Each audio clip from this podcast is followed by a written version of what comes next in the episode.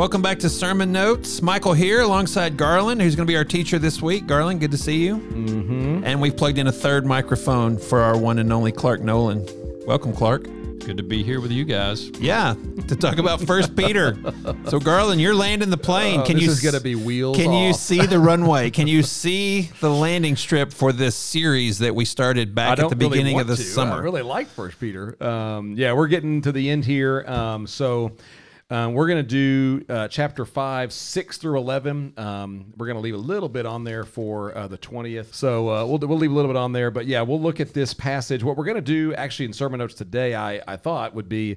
Um, let me hit a couple things just by way of some grammar stuff, and then I just thought we'd kind of talk about the series in general, um, if that works for everybody That's why we're here. Why we're here. Okay. Yeah. good. So um, just note a couple things real quick. Um, I think different translations may bear this out. That might be something worth knowing as you go into small group or just thinking about it personally. Uh, six and seven. So I'll, I'm going to fly through these in like as quick as I can here. Six and seven. Uh, the passage, in general, the passage is pretty pretty simple. There's not not a ton to have to work with, and I'm going to hit a lot of it on Sunday. Uh, just uh, how the grammar breaks down in six and seven. Uh, humble yourselves. Now that's the imperative. That's the command. Um, but it's a passive tense imperative passive tense command which the best way to translate that would be be humbled um, and i'll talk about the difference in uh, on sunday a little bit he then gives uh, uh, we might say a purpose or a reason um, that he may lift you up so the, the we might say the, the uh, independent clause humble yourself as an imperative with a uh, we might say dependent clause, a reason that he may lift you up. But I have the NIV. It it takes uh, verse seven, cast all your anxiety, which sounds like a new sentence, a new independent clause, and it sounds like a another command. What is it? What do y'all Uh, have? NA, NAS is casting. Same in Casting. the So it's ESV like says an- casting. Oh, it does. Okay, so that's actually that is the better way to take it, and I know Michael that makes you very happy as the ESV again. Um, I think gets it right. So All the hard work I put into this ESV is paying off. you really spent a lot of time creating that. Um, so the NIV, I think, is obscuring. This again is is uh, another we might say dependent clause. It actually begins with a participle, and participles are verbs that describe, or we might say something like that. So casting is probably the better way to translate that, and I think that's important because it looks like in the NIV at least that it's two different commands: be humbled or humble yourself, then cast all your anxiety. But that obscures what actually um, the grammar does, which is be humbled. You know that he may lift you up, and then we might say the means by which or the instrument through which that you are able to do that command is casting all your anxiety. So the ESV and the NASB, I think, are carry are kind of capturing that. To start it as a new sentence, I think, kind of obscures that, and that's that's important. I think the difference is is uh, is significant there. Be humbled. Okay, yeah, cast all your anxieties. Okay, two things versus be humbled by casting your anxieties. It actually demonstrates in this very difficult thing I'm accepting my suffering under under human oppressors and under God's sovereignty. How do I do that? Okay, that's going to generate maybe anxieties. I give those back to God. Yeah. you said something in our meeting on that, Clark. I don't know if you want to speak to it here. Well, I mean, I just see it as it's a it it kind of proves out your dependence on Him that you're not God, and as you humble yourself before Him, um, you're, you're left to cast your anxieties. You cast like you cast a net up on the water, and so when I walk and pray, this is what I try to practice. is I'm casting my care upon Him. But I don't, I don't want to miss just the shepherding language though at the end of that because who? Because he cares for you. And so again, it's interesting that you know part of Peter's restoration was being restored by the good shepherd. Right. And now he's using shepherd language to shepherd these his people that Right. he's trying to take care of. And um, he's leaning into this this gentle nature that is God's care for his people. Yeah. So And it requires some humility to cast your anxiety on God because you have to admit, I can't solve this. I can't figure this out. Uh, I don't. I can't think my way, behave my way out of this. I've got to give it to the Lord, and that we have to humble ourselves to get to that. Yeah. yeah. That's good. I think the other one, the other, there's one more grammatical thing. Verse nine, um, similar idea here. Um, uh, what do y'all have? Because the uh, NIV has resist him. There's our command, and then uh, it it has a verb form here. Standing firm in the faith. There's everybody. What do y'all have? Resist Him, firm in your faith, knowing the same kind of suffering. Okay. Yeah. That's exactly how the NAS, NIS, reads. yeah.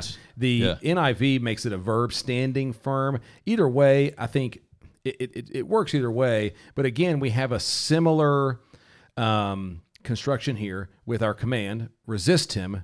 Then we might say two dependent clauses that describe what that looks like. One is standing firm in the faith. And I think that's that I'm going to draw this out on Sunday. I think a lot of times we think resist and we start taking a very active approach to that. Like, okay, resist him. That means I got to muster up the strength. I got to fight back. I got to, you know, take some names and get after it. And uh, of course, it probably depends on your personality as well.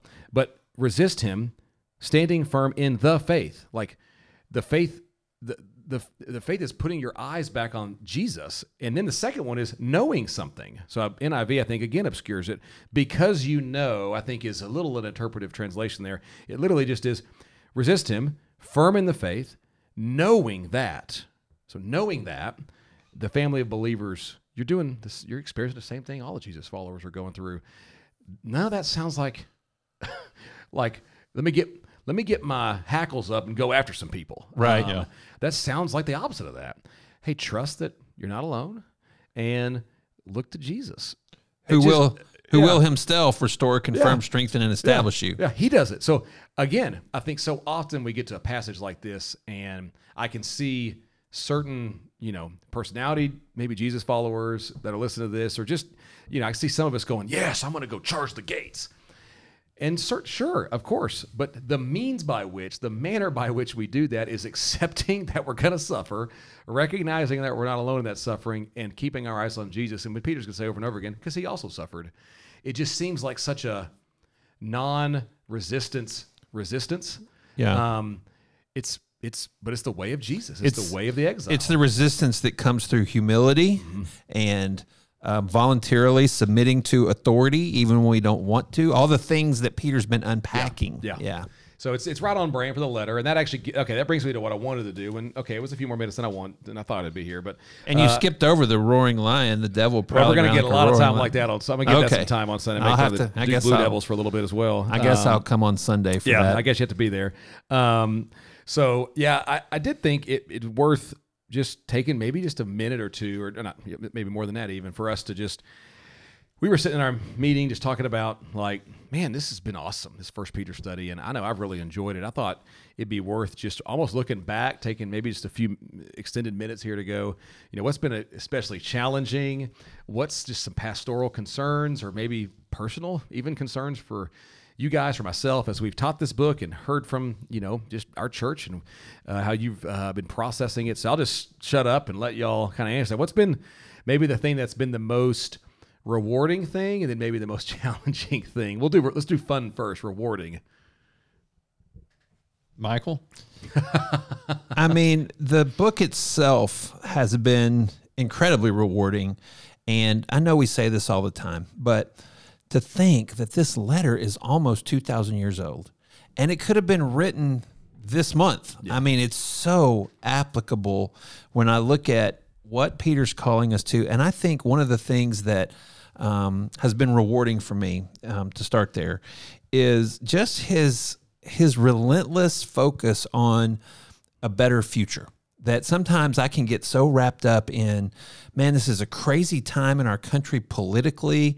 Um, there's a lot of things um, I see in the news that break my heart. And then I read Peter's letter, and he's saying, hang in there because Jesus will return. And when you see Jesus face to face, it's going to all be so worth it. And so I think that's been a rewarding thing for me is just to be has been for me to lift my eyes. You've used that phrase both on the podcast and from the platform, Garland, just to, to look up from our current, what's right in front of us and see the longer picture and what eternity future looks like for those who are in Christ. I think that's been a big encouragement for me as we've worked through the book.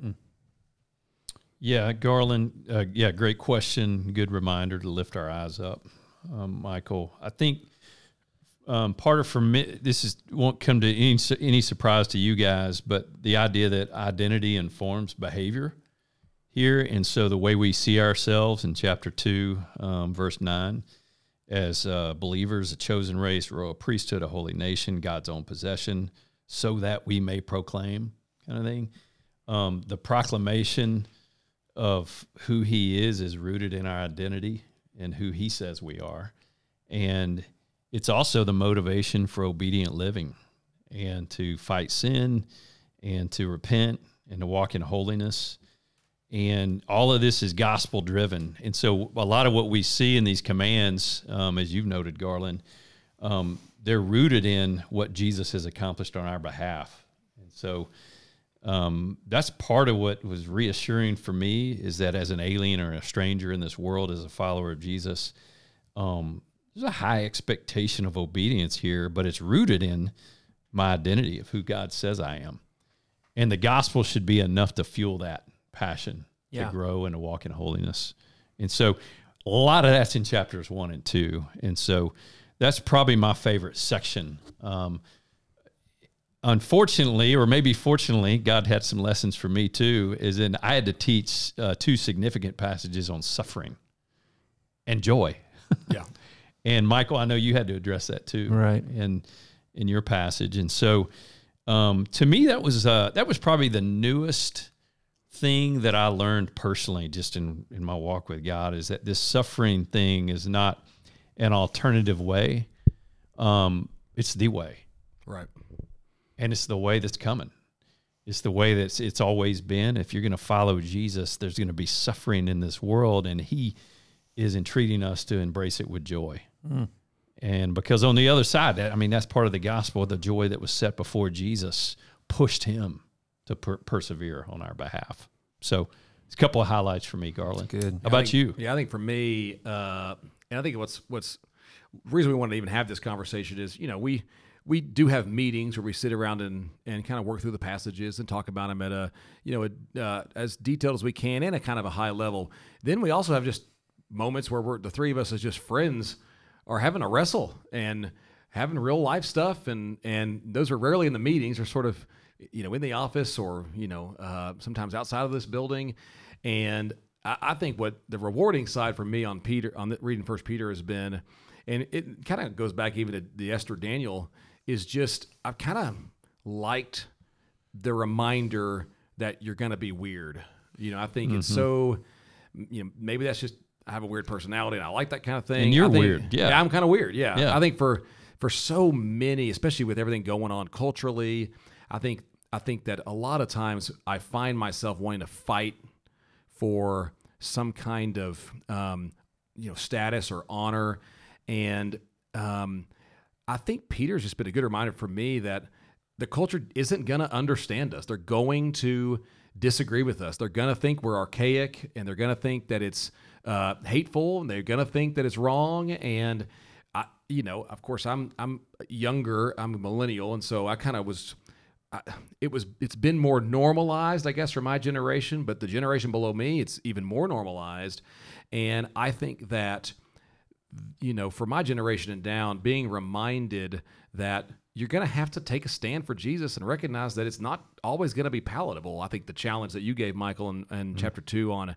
uh, but also attractive. You know, I think just that balance, I found that to be almost relieving. You know, um, I don't need to expect that uh, mainstream American culture is going to be uh, in agreement with what the Bible says. I guess that was an expectation, especially down here in the South, that we've had for a long time.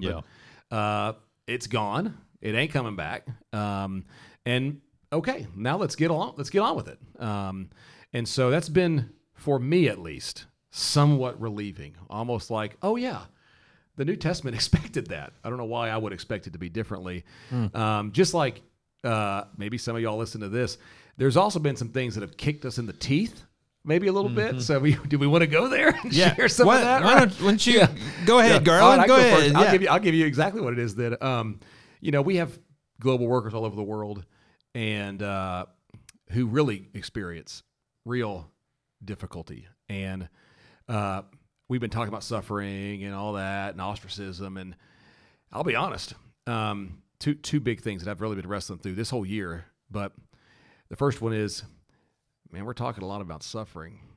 I sure don't experience much of it, even in the you know quote unquote hostile American culture that we seem to think is out there. I'm I kind of look around where I live, and it's kind of all great, and I'm not experiencing. Yeah, maybe a little discomfort socially. Yeah, I think the media mocks us a little bit, but uh, what that. But my life's largely pretty sweet, you know. And I need to. I think I can take for granted some of the blessings from Jesus that I didn't deserve to be born here, and uh, Yeah. you know, Northwest Arkansas is kind of kind of a place people want to move to. There's a lot of cool things.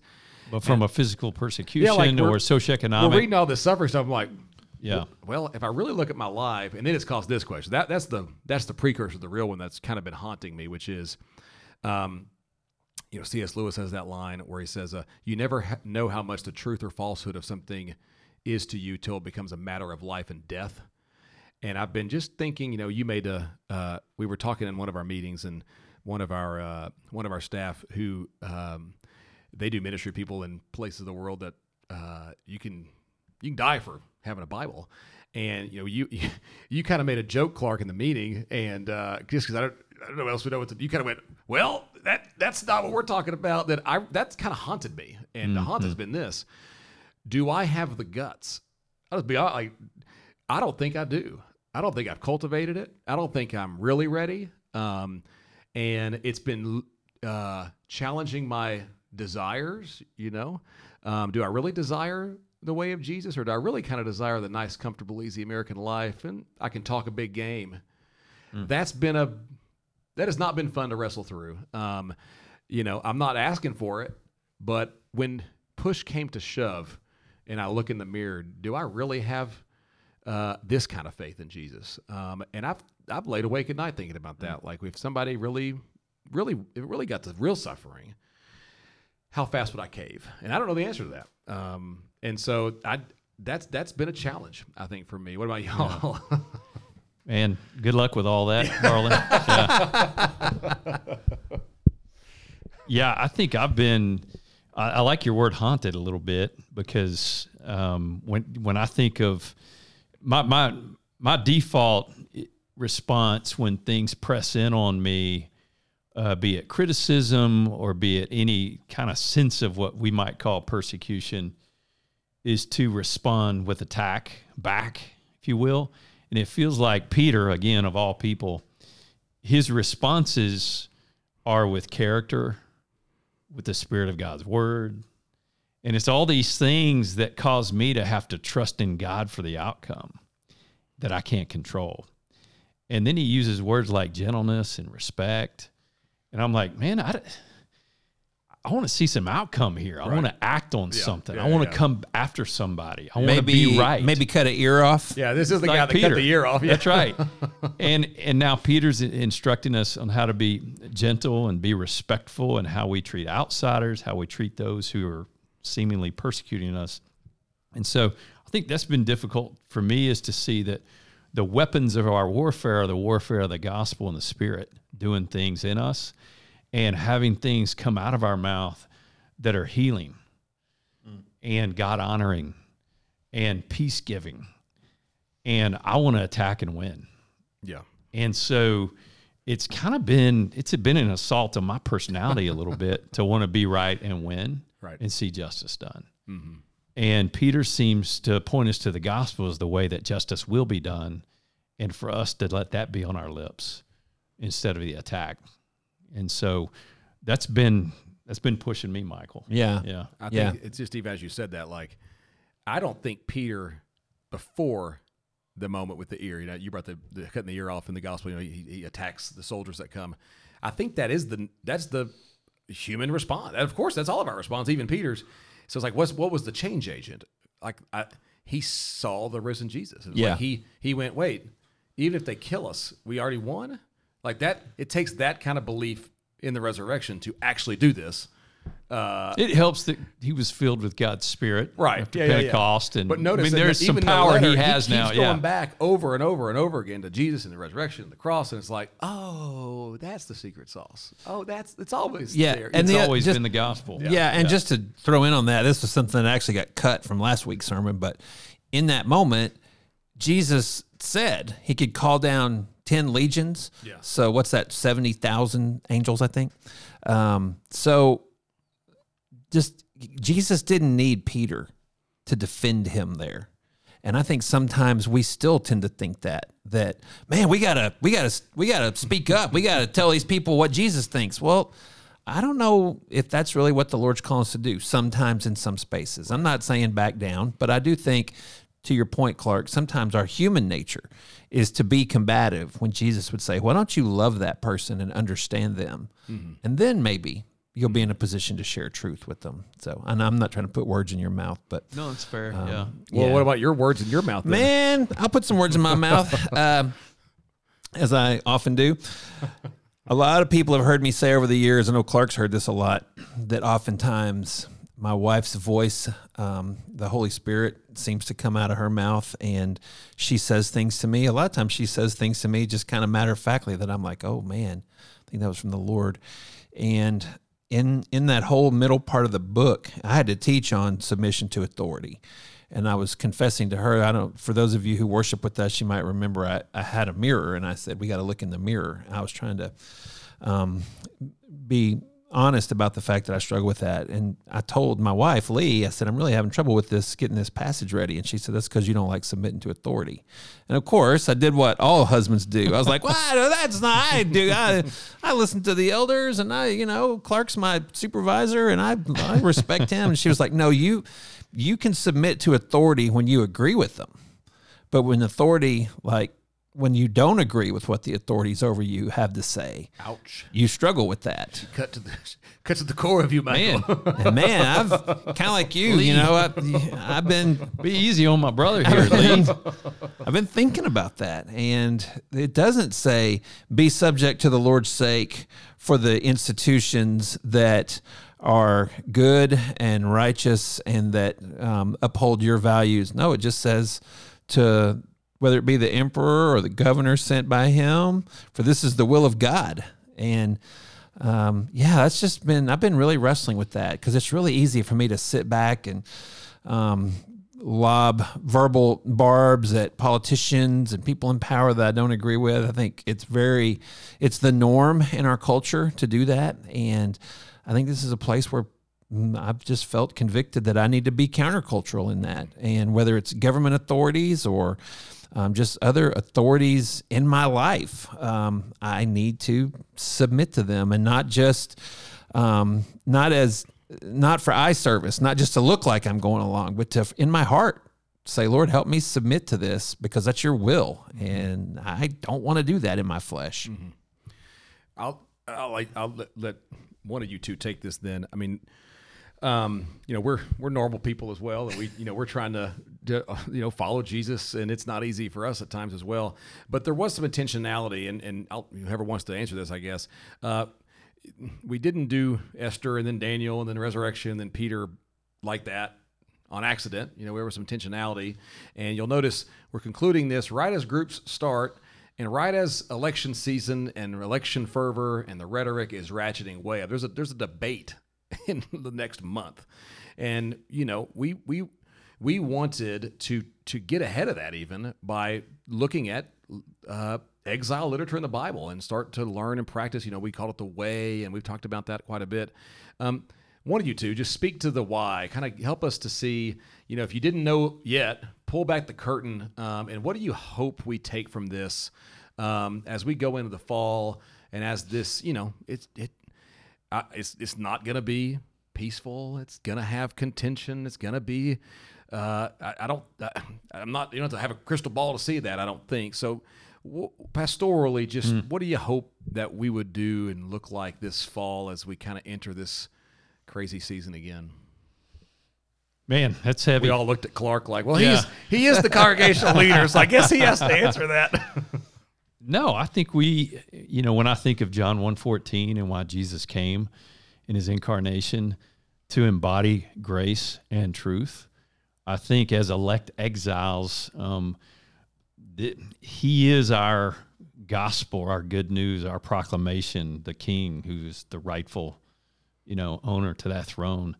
Um, that's who we want um, to lift up, to honor, and um, as elect exiles, uh, we knew, um, especially during election season, uh, interacting with our school boards in our different communities interacting with the challenges of our culture, sexual ethic, um, everything that is what what's going on in the world around us.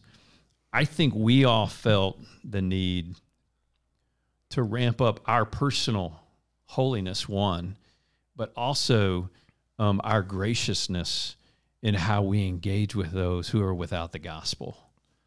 And to be a faithful people who trust in, uh, I'm going to say it, God's word, His spirit, in the context of His church. Um, to be a light that's gentle, that's respectful, that stands firm, um, but in the gospel. Yeah. And that we fight with the weapons that the scriptures have taught us to fight with. And so um, I'd love for our church to be a light in a dark place over the next 16 to 18 months. Um, and, uh, and that that would be made manifest. And so um, Daniel did a great job with that before a really dark pagan king Yep. um, who mocked God at one time. And so um, I think we're called to that same thing. Um, Garland, you're you're making a Yeah, I think it brings, here, it, bring- yeah. it brings us full circle because notice, uh, and I didn't actually realize this. So I started working on this sermon. This brings us back to this week at least. Your enemy, the devil. No one else in this letter has been called the enemy or the adversary. Right. There, and he said, "Those who malign you, those who tor- who uh, cause suffering for you, those who would hurt you, abuse you." He doesn't call them enemies. What do you say? You say this all the time, Clark. Uh, if how do you say that? If the if some if a well when non-believer when makes us when more- lost people make me more mad than sad, then I know I got something wrong with my Yeah. heart. Yeah, yeah, And so that's that's how I know my, my heart's getting callous. Mm-hmm. Is when I start seeing those that don't have the gospel um, as my enemy that I need to take over and attack or be against. Um, they're doing what they're supposed to be doing in a sense. Mm-hmm. They don't have God's transforming spirit in them, and so, I mean, that's that's my own heart check. And then when I'm sad because of the brokenness of the world and the consequences they're having to uh, bear up under, um, then I know that, that the gospel's still soft in my heart. yeah. So, Good word. Michael, Yeah. No, that's good, Yeah. man. No, that's a good. That's a good um, place to put a pin in First Peter, and I hope our listeners will continue to let this book just work on their mind and their heart, and as we all just try to be formed in the image of Christ. Uh, just to give our fellowship, the people who worship at Fellowship Fayetteville, um, a little preview of where we're headed.